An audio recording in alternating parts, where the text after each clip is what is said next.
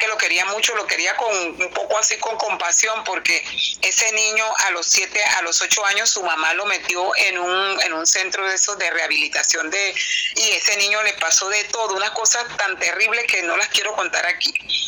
Y yo le, me hice, lo, lo, lo, lo, acogí mucho y todo. Y entonces un día yo voy por cerca del colegio y él se, se acerca y me, me abraza. Ya estaba en una banda directiva a los 13 años.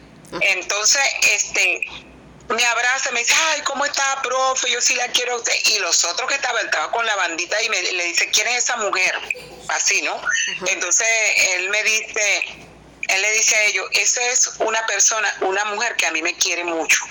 Y se queda mirándome y me dice, profe, rece por mí, que si usted reza por mí, yo no, a mí no me pasa nada. Resulta que ocho días después lo mataron. Ay, Dios. Ay, Dios. Entonces, eso fue, eso fue muy terrible para mí porque yo me quedé así como impactada, lo lloré y todavía lo lloro así como que, ¿qué te digo? Como que si fuera alguien muy cercano, como una familia, pues